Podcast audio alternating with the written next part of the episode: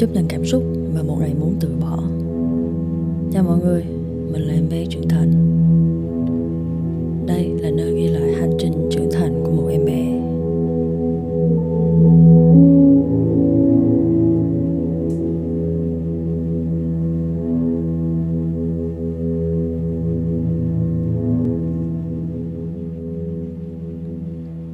Thật là khó khăn. Mình buồn lắm. Mình đã rất cố gắng mình đã rất vất vả. Đã từng có một thời điểm mấy câu nói đó mình không thể nói được trong một khoảng thời gian rất dài. Mình không nhớ được từ lúc nào bản thân mình đã không thể thẳng thắn gọi tên và thừa nhận cảm xúc của mình nữa. Mình tự question bản thân mình rất nhiều như kiểu uh, mình không được phép buồn mình cũng không được phép thể hiện ra là chính mình cũng đang cảm thấy yếu đuối lạc lõng và vô vọng à, một ngày tự nhiên mình mở mắt và mình cảm thấy là à, không biết cần phải làm gì tiếp theo ngày hôm nay đây. Ngay cả một việc mình vẫn thường rất yêu thích là nấu bữa ăn sáng và pha cà phê mà bản thân mình cũng cảm thấy không có một chút xíu động lực nào hết. Thiệt là vô vị. À, à, à đúng đó chính chính xác là cảm xúc vô vị đó là cái cảm giác mà mình không muốn làm gì, không biết làm gì. Những cái việc rất bình thường như tắm, rửa, ăn, uống, xem phim, nó không còn ý nghĩa gì nữa. Có thể mọi người đã nghe rất nhiều về trầm cảm hoặc căng thẳng kéo dài. Có thể đỉnh điểm của trạng thái đó với mình là cảm xúc vô vị này đây bản thân không còn cảm thấy những việc thường nhật có ý nghĩa trong lòng tự cảm thấy trống rỗng, mà đồng thời những đoạn suy nghĩ ngắn ngủi lại tiếp tục sinh ra, tiếp nối, tự rối ren và sau đó nó tự bỏ trốn luôn. Nhưng không có bỏ trốn một cách hoàn toàn, mà bỏ trốn có nghĩa là nó ẩn giấu ở đâu đó, rồi có một lúc nào đó nó lại ngoi lên.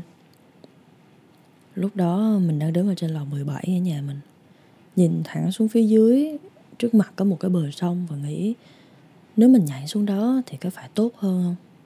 Có phải là những cái rối ren, những vô vị này nó sẽ biến mất không? Tự nhiên trong một moment cảm thấy nhớ mẹ kinh khủng khiếp. Những hình ảnh về mẹ, những câu nói của mẹ, những cái giọng hát líu lo mỗi khi mẹ giặt đồ, phơi đồ. Cái sự ồn ào mà hình ảnh của mẹ mang lại và xuất hiện trong giây phút đó, nó choáng ngợp toàn bộ những cảm xúc trong lòng mình. Uhm. sau đó thì mình đi vào nhà, nhìn lên quanh thấy ba con mèo vẫn đang ngồi ở đó nhìn mình mặt ngây ngô và có hơi ngu ngốc. Mình bất giác bật cười và rồi tâm trí lại tỉnh lại một cách dịu dàng. Sau đó mình bật máy tính lên nghiêm túc tìm hiểu và đọc hết những bài viết về trạng thái mà mình đang gặp phải. Thì mình tìm ra được một từ khóa rất là quan trọng đó là emotional acceptance. Hành trình chấp nhận này của mình trải qua một vài bước cơ bản. Đầu tiên là mình quan sát cái hành vi của mình.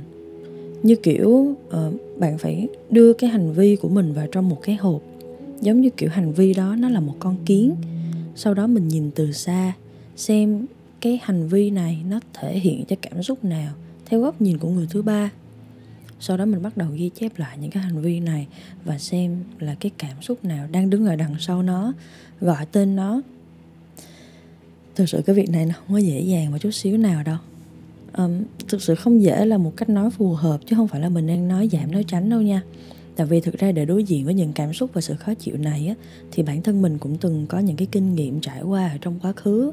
Giống như kiểu là một đứa trẻ nó đã biết bơi từ bé rồi nhưng mà một chục năm nay nó không bơi nữa. Khi vứt lại xuống nước thì nó chỉ vùng vẫy lúc đầu sau đó lại có thể lấy được sự bình tĩnh để tiếp tục.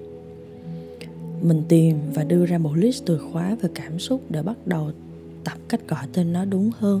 Sau đó mình tìm hiểu những nguyên nhân sâu xa từ bên trong. Cố gắng cắt bỏ hoàn toàn lớp vỏ hành vi bên ngoài để đi sâu vào nguyên nhân lý do ở trong là một việc làm tốn khá nhiều thời gian. Nó tốn thời gian hơn mình tưởng tượng rất nhiều nha.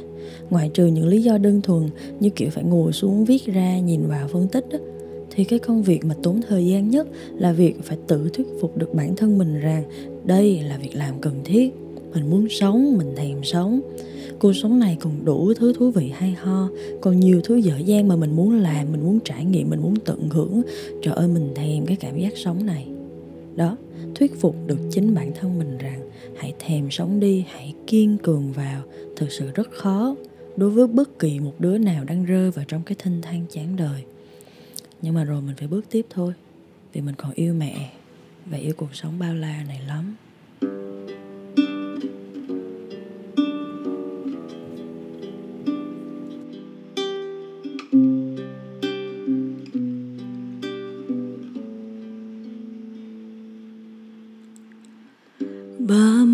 Mươi sống trên đời. Đôi khi tôi thấy dạ dã rời đôi khi tôi thấy mình không thiết tha sống có lúc bỗng thấy chán trường có lúc bỗng thấy rất thường ôi, đôi chân có khi đã muốn dừng.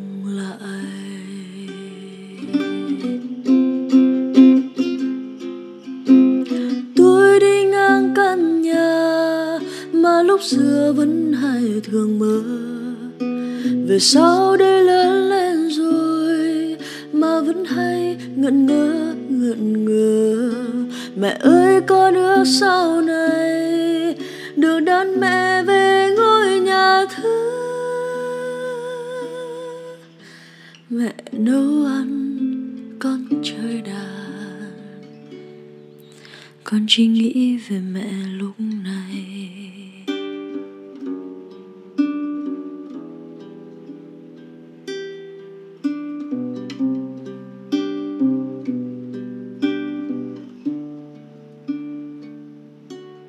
Mm-hmm.